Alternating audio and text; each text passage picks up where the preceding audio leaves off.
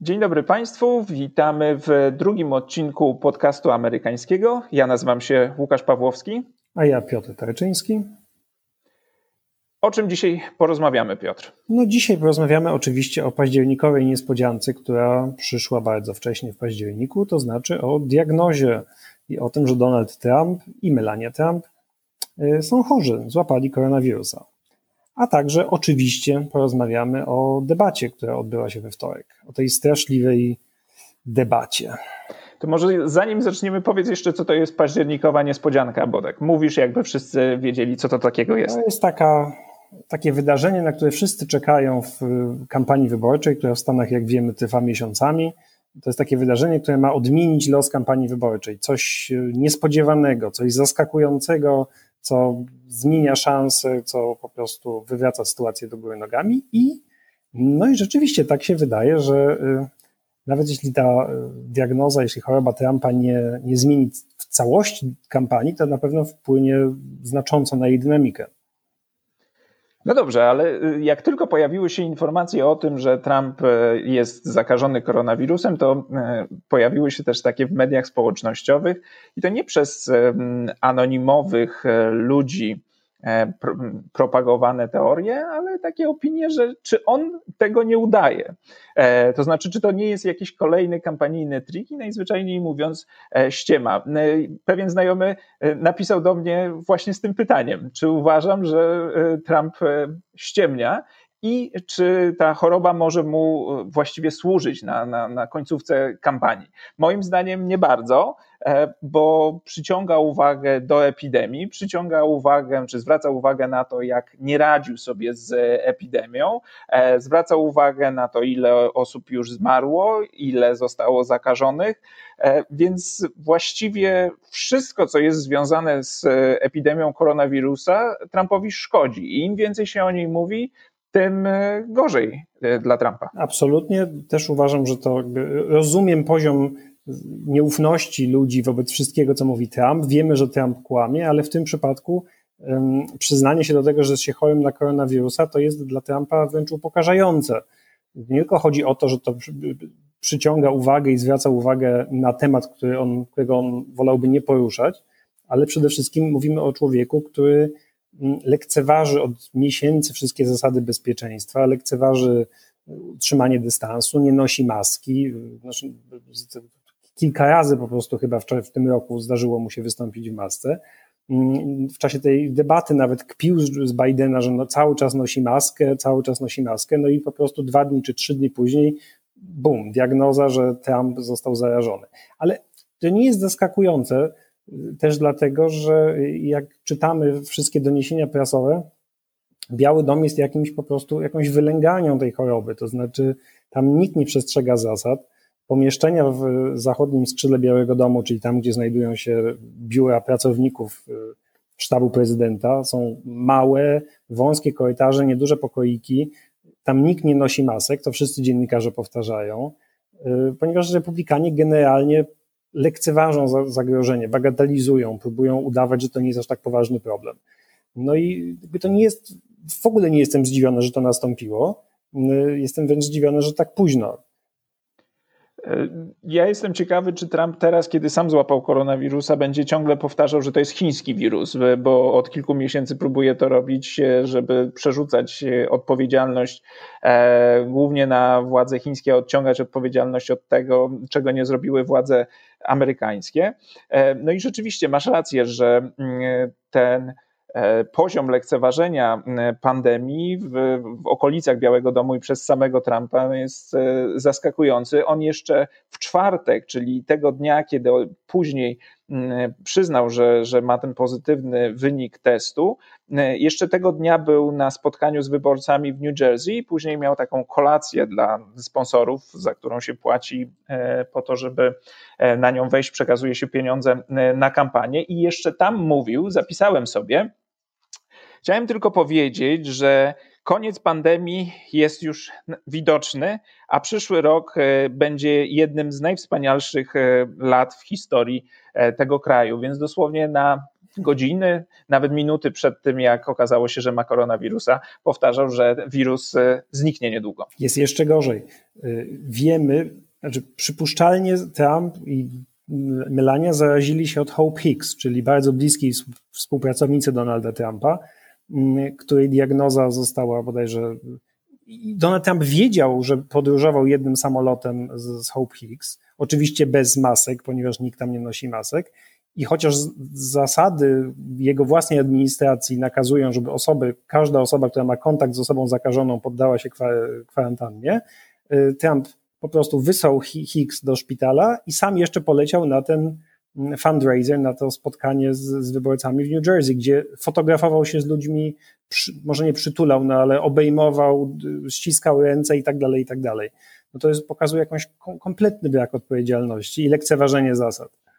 Wiesz co, tylko jedna rzecz się z, tutaj nie klei, to znaczy z drugiej strony mamy tą książkę Boba Woodwarda, niedawno wydaną, która z, wzbudziła poważne zainteresowanie i kolejny skandal wokół Trumpa i, i wzbudziła ten skandal dlatego, że Trump już w lutym mówił w rozmowie z Woodwardem, że to jest, ten wirus to jest poważna sprawa, że jest śmiertelny, że przenosi się go w bardzo łatwy sposób i on tylko nie chciał o tym mówić Amerykanom, żeby nie wzbudzać paniki, ale sam wiedział, z jak poważną chorobą ma do czynienia, więc trochę niezrozumiałe jest to, że sam do końca tak bardzo ją ignorował. A może nie ignorował, tylko po prostu zachorował, bo tak wielu Amerykanów choruje. Więc no tak, ale jego. Też nie wiemy, na ile po prostu Trump uwierzył we własne kłamstwo. Trump w ogóle ma tendencję do wierzenia w to, co mówią mu ludzie wokół niego i lubi słuchać po prostu nie o faktach, tylko o pewnych wyobrażeniach.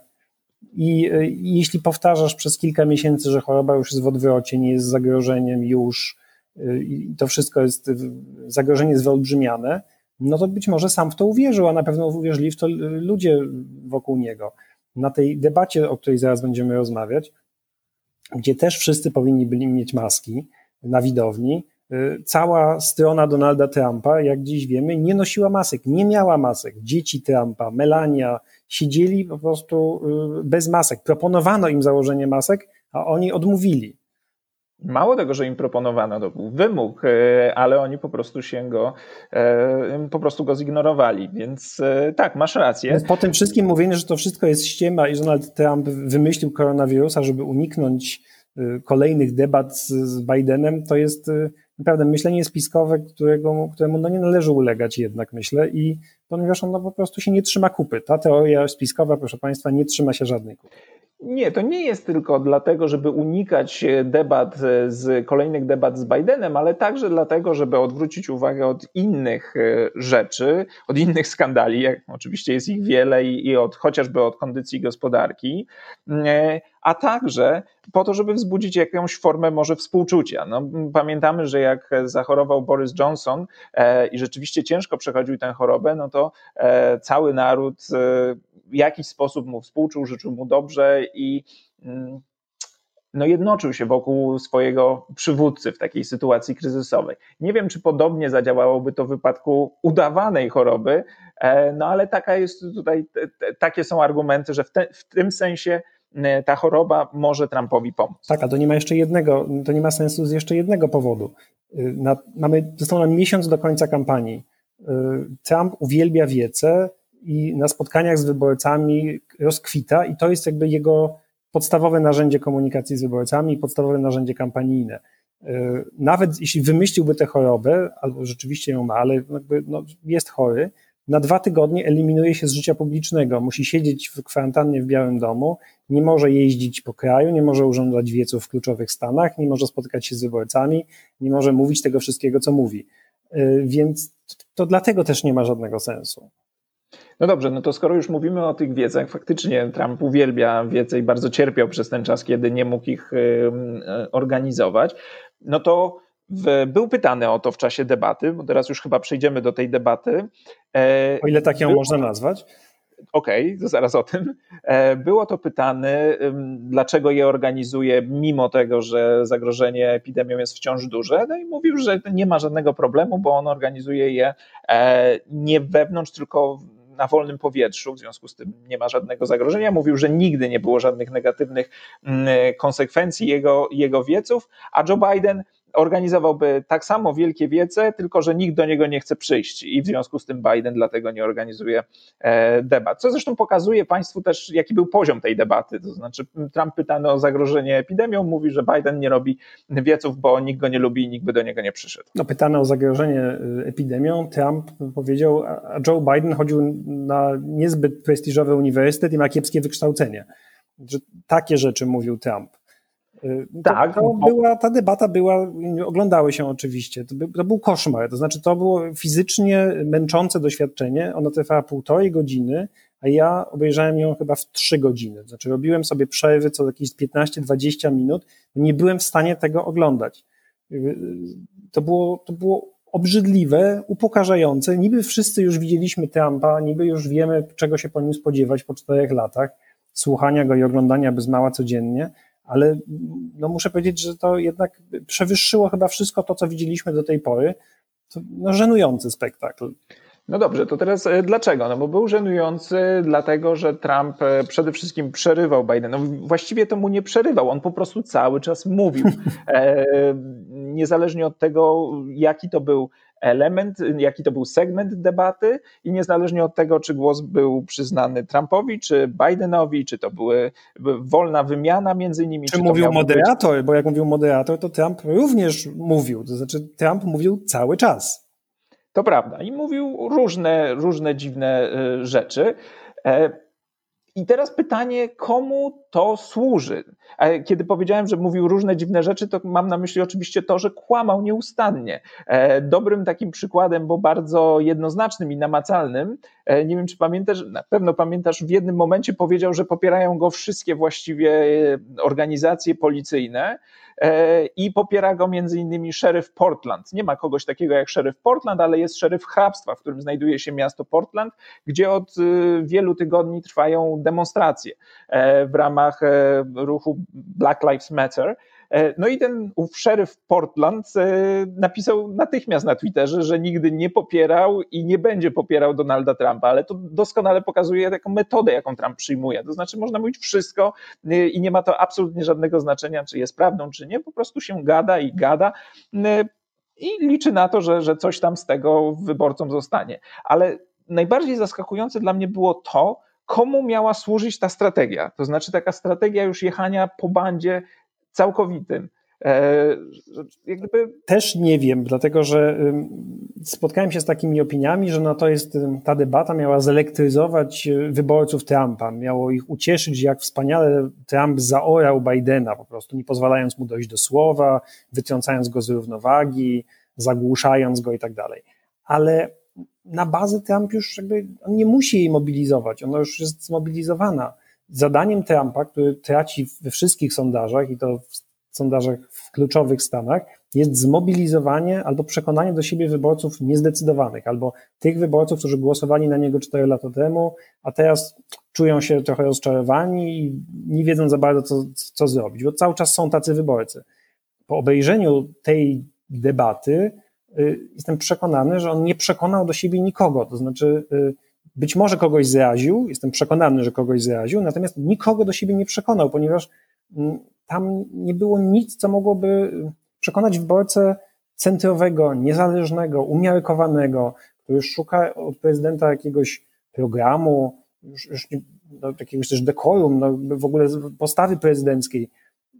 Oczywiście można mówić, że Joe Biden też nie wypadł najlepiej w tej debacie, no ale naprawdę...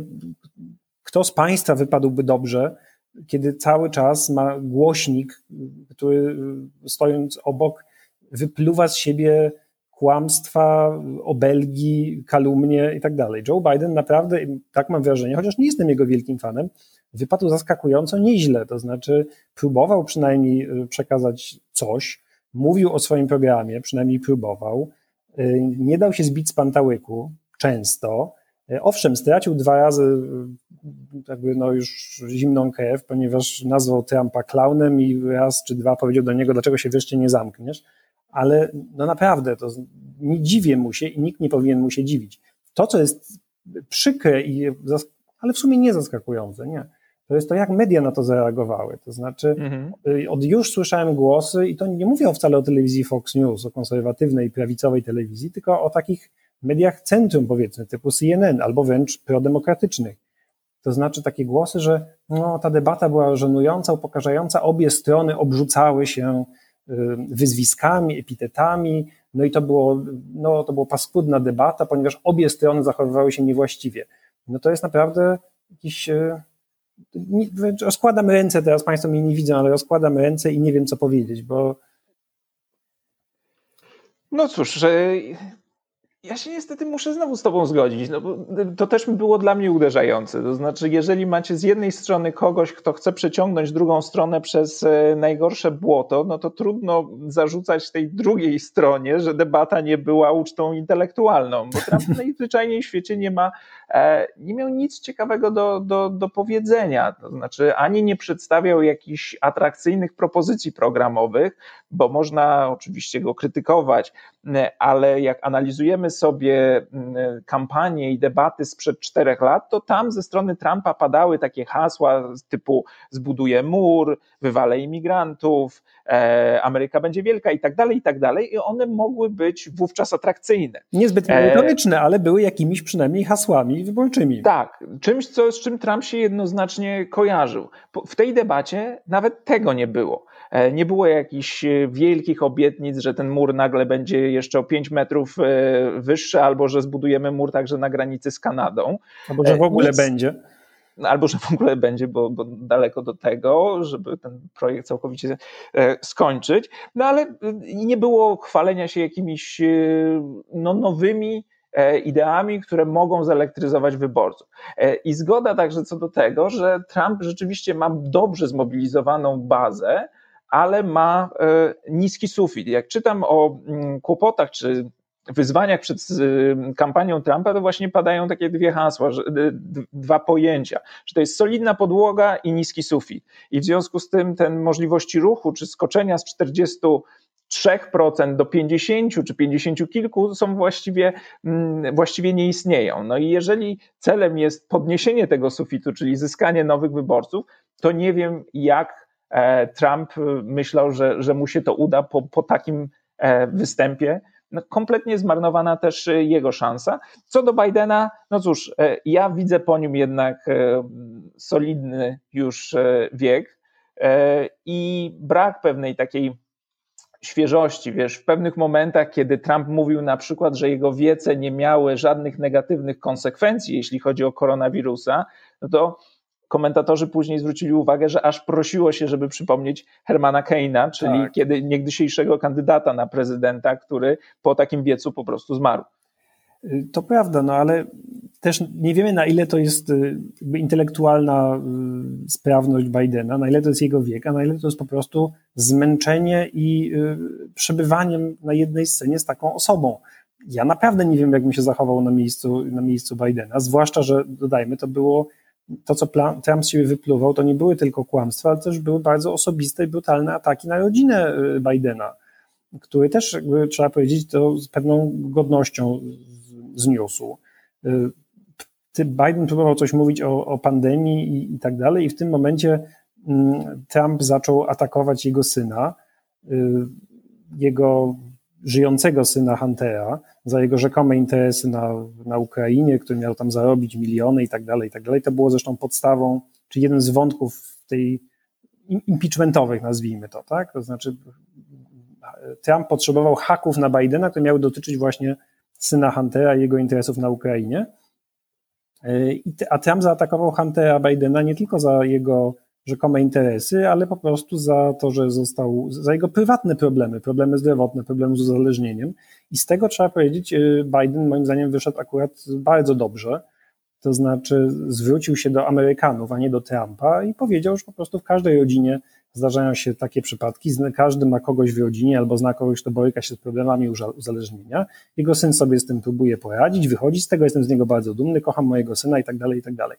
W każdym razie to było bardzo takie ludzkie i znowu to było coś, co mogło przemawiać do takich wyborców, na przykład do kobiet, które i tak oczywiście popierają, jak z sondaży wynika, przeważająco Bidena, ale to jest grupa, którą powinien sobie przynajmniej trochę próbować odbić Trump. On traci wśród wyborczyń kolosalnie do Bidena. Ataki na rodzinę, osobiste ataki, takie no brutalne, ten, to nie jest coś, to, co pomaga zdobyć ten segment elektoratu. No. No tym bardziej, że gdyby analizować rodziny, to myślę, że Trump dostarcza o wiele więcej materiału. Zresztą przed wyborami wyszła książka jego siostrzenicy, to znaczy córki bratanicy. jego... Jego bratanicy, przepraszam, córki jego najstarszego e, e, brata, w którym, e, w którym jest opisane, jak dysfunkcjonalna była to rodzina, jak patologiczna, jeżeli chodzi o relacje pomiędzy ojcem a synami i też pomiędzy, e, pomiędzy rodzeństwem. Zresztą e, ta bratanica nagrała też siostrę Trumpa, e, która jest sędzią federalnym i która mówi e, na, na, na nagraniu, że Trump jest człowiekiem bez skrupułów, e, że jest kłamcą.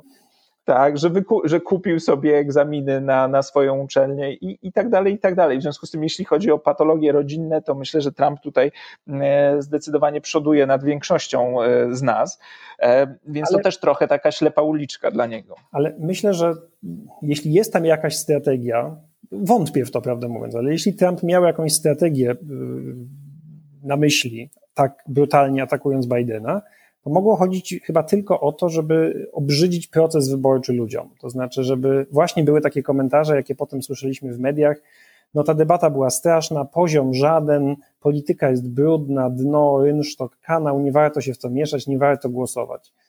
To jest jedyne to, co ja widzę, co mogłoby Trumpowi pomóc. No bo oczywiście doskonale wiemy, im mniej ludzi głosuje, tym korzystniej dla Donalda Trumpa. Demobilizacja wyborców, pozbawianie ludzi praw wyborczych, ograniczanie dostępu do głosowania, to są jakby sprawdzone strategie republikańskie, zwłaszcza w tych wyborach i wydaje mi się, że to może, mogło o to chodzić, to znaczy właśnie po to, żeby można było mówić, te, ta debata pokazuje stan w ogóle no, debaty publicznej i to jest żenujące, nie warto głosować, nie idźcie głosować, nie ma to sensu, lepiej się obrazić i machnąć ręką z oburzeniem. To o tych ograniczeniach praw wyborczych będziemy rozmawiali w kolejnym odcinku, bo to rzeczywiście jest ciekawy i rozbudowany proces dotyczący no, różnych grup wyborczych i podamy pewnie statystyki mówiące o liczbie punktów do głosowania, czy jak długo, o tym jak długo niektórzy Amerykanie czekają w kolejkach po to, żeby zagłosować. To są niewiarygodne statystyki, które no, może pasowałyby do jakiegoś biednego, rozwijającego się kraju, a tymczasem mają miejsce i to zawsze, czy od dawna mają miejsce w, w Stanach Zjednoczonych, ale teraz jeszcze chciałbym z Tobą, żebyśmy może przeszli do takich dwóch momentów tej debaty, chyba takich najbardziej e, godnych zapamiętania. No jedna to jest, jedno to było oczywiście zdanie Bidena wypowiedziane do Trumpa, żeby się w końcu zamknął i natychmiast kampania Bidena zaczęła też produkować koszulki i innego rodzaju gadżety z tym hasłem, ono zostało zapamiętane, ale z kolei po stronie Trumpa to było takie proste, wydaje się, banalne pytanie zadane przez moderatora, czy pan, panie prezydencie, potępia radykalnie prawicowe, rasistowskie grupy. No i pan prezydent miał problem. No tak, no nie pierwszy raz zresztą, dodajmy, po prostu zapytała, kogo niby mam potępić, o co chodzi, a tak w ogóle to Antifa jest największym problemem, lewica, ale kogo niby z prawicy miałbym potępić, na co Joe Biden powiedział, żeby potępił Proud Boys, zaraz powiemy, kto to jest, a Trump powiedział, my, nie, no jakby, no nie potępiam, niech Proud Boys odstąpią od tego, co robią i czekają w gotowości. Stand back and stand by. Co niby w jego, być może miało być jakimś, może nie, nie potępieniem, ale pewnym zdystansowaniem się od tego ruchu, tymczasem y, rzeczona organizacja przyjęła to z entuzjazmem i zaczęła produkować, no właśnie, koszulki z tym hasłem, co pokazuje, że to kiepska raczej forma odcięcia się od organizacji, jeśli ta organizacja przyjmuje twoje, twoje potępienie jako swoje hasło. No, dwa dni chyba później, w czwartek, jeśli się nie mylę, Trump ostatecznie potępił, proszę Państwa, Ku Klux Klan, prawo, no i właśnie grupę Proud Boys, no tak, ale, ale to było już później. To było w dodatku w telefonicznym wywiadzie na Fox News, gdzie słyszeli to nieliczni, a to, co padło, padło w kampanii, znaczy w debacie oglądanej przez wielu, wielu ludzi. No dobrze, no to kim są Proud Boys? To jest taka grupa, która pojawia się przy różnego rodzaju protestach. Ostatnio właśnie w Portland I to jest grupa, która broni porządku, prawda? No nie, no oczywiście, to są po prostu rasiści, prawicowi radykałowie, zachodni szowiniści, jak sami się określają. To jest grupa, która powstała w dwa tysiące szesnastym roku, tuż w czasie kampanii wyborczej, złożona wyłącznie z mężczyzn, tęskniąca za czasami, kiedy, cytuję, kobiety były kobietami, a faceci facetami. Mhm. I ci uzbrojeni prawicowi mężczyźni, jest to po prostu forma milicji, takiej patriotycznej milicji, która stawia sobie za cel utrzymanie, rzekomo utrzymanie porządku, ale tak naprawdę chodzi o walkę z, z lewicą i to chodzi o walkę zupełnie fizyczną. Tam jednym z elementów jakby tego rytuału inicjacyjnego jest pobicie jakiegoś lewaka. Jest to grupa licząca, no nie wiemy, ale paręnaście tysięcy osób co najmniej. Jedna z wielu w dodatku, bo tego typu prawicowych milicji jest w Stanach wiele, ale Proud Boys jakby zrobili się najgłośniejsi właśnie za sprawą, ostatnio właśnie za sprawą tego, co dzieje się w Portland, ale no nie jest jedyna. No jeszcze ja bym dodał kilka takich, znaczy jedną właściwie rzecz, że to jest takie ciekawe połączenie, nie wiem, może złe słowo, ciekawe, ale jest to połączenie E, takiego konserwatyzmu obyczajowego, tak jak mówisz, jakiejś takiej tradycyjnej roli kobiet, e, z takim skrajnym libertarianizmem, jeżeli chodzi o na przykład o dostęp do broni, czy libertarianizmem ekonomicznym, to znaczy, że nie, nie powinno być e, żadnej pomocy państwa, prawda? Każdy z nas ma broń, radzi sobie sam, jak prawdziwi właśnie mężczyźni, no a kobiety mamy w domu i ogarniają nam tam sferę prywatną, a zrobiło się o nich głośno, bo oni przyjechali do Portland, e, zrobili też z tego różnego rodzaju materiały e, wideo, przyjechali na tych swoich pick-upach, ubrani w sprzęt wojskowy z bronią, E, właśnie po to, żeby pilnować porządku. Na szczęście nie, nie strzelali e, do protestujących z broni e, ostrej, ale strzelali z e, broni takiej paintballowej. Do nagrania tego rodzaju e, widziałem. E, no i właściwie nie bardzo też e, rozumiem, dlaczego Trump tak kurczowo się ich trzyma, bo wiesz, oni kilkanaście tysięcy... O, oni go lubią, a dla Trumpa, no, jeśli ktoś go lubi, to jest to wystarczający powód, żeby się od tych ludzi nie odcinać. On ma jakiś organiczny, co widać zresztą, problem z potępieniem ludzi, którzy wyrażali wobec niego sympatię. Jeśli ktoś go lubi, to jest to wystarczające. Przypominam ci, że jego chyba z dwa tygodnie temu zapytali go o QAnon, czyli o kolejną prawicową szurię, prawicową grupę. To jest jakaś taka właśnie internetowa, organiz- jeszcze nie organizacja, ale wyznawcy pewnej teorii spiskowej, abs- zupełnie absurdalnej, o tym, że demokraci, Barack Obamowie, Clintonowie, papież Franciszek, no, wszyscy możni tego świata należą do grupy pedofili kanibali i jedyną osobą, która jest w stanie ochronić dzieci porywane przez tę grupę na mordowane jest Donald Trump. No i to zyskuje jakąś kolosalną popularność w internecie niestety i wszyscy wiedzą, że to są wariaci, niebezpieczni wariaci w dodatku, bo nawet F B I określa ich mianem po prostu zagrożenia terrorystycznego. I kiedy Trump został zapytany o to, żeby się odciąć od QAnon, powiedział, ja nic o nich nie wiem, ale słyszałem, że oni mnie lubią. To chyba dobrze. No niedobrze, ponieważ lubią cię faszyści, nacjonaliści, skrajni prawicowcy i generalnie ludzie, którym tych, no, chcielibyśmy uniknąć. Ja jeszcze powinniśmy chyba powiedzieć, jaki wpływ miała debata, już taki bardzo namacalny, na e, popularność obu kandydatów. Ja zajrzałem dzisiaj do sondaży e, takich zbiorczych na... Mm, jak gdyby zbieranych przez stronę Real Clear Politics i tutaj średnia przewaga Bidena w tej chwili to jest siedem przecinek dwa punkta procentowego nad Trumpem, czyli dość bezpieczna i w miarę stała. Ale właśnie nic się nie zmieniło tak naprawdę.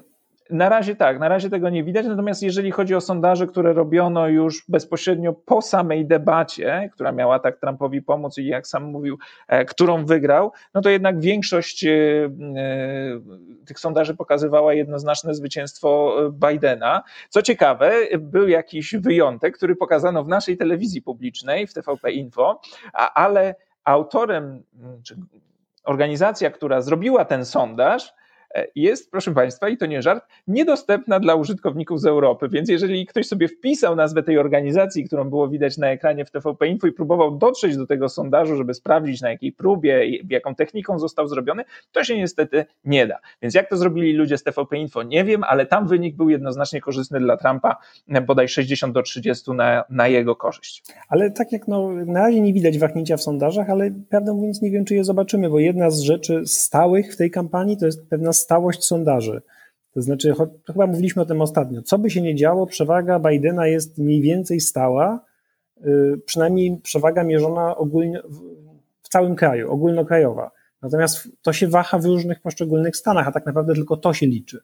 Więc zobaczymy, jak i czy debata wpłynęła na wyniki w, na sondaże w Pensylwanii, w Wisconsin, Michigan, Nevadzie. No ale na to chyba jeszcze trzeba trochę poczekać. No i prawdopodobnie ten wpływ będzie raczej niewielki, czyli właśnie pogadaliśmy sobie pół godziny o wydarzeniu, o którym zresztą już wcześniej mówiliśmy, że prawdopodobnie nie będzie miał wielkiego wpływu na ostateczny wynik, ale które to było po prostu zaskakujące, bo aż e, taki, takiego przebiegu tej debaty to chyba nikt się nie spodziewał. Jedyny pożytek jest taki, że przypuszczalnie kolejnych debat nie będzie, przynajmniej no, nie wiadomo co teraz będzie, bo przecież Trump nie może wziąć udziału w kolejnej debacie, skoro jeśli jest no chyba, że na siedzi... Zoomie. No chyba, że na Zoomie. To czekamy, a we wtorek wracamy z tematem tego, jak część amerykańskiej sceny politycznej próbuje ograniczać prawa wyborcze, z jakimi trudnościami muszą się mierzyć wyborcy i co chce Trump zrobić, gdyby wyniki były sfałszowane, to znaczy kto ma mu pomóc w pilnowaniu tego, żeby wybory przebiegły sprawnie i uczciwie i to nie są mili ludzie. Chyba, że wydarzy się coś jeszcze, bo codziennie coś nowego.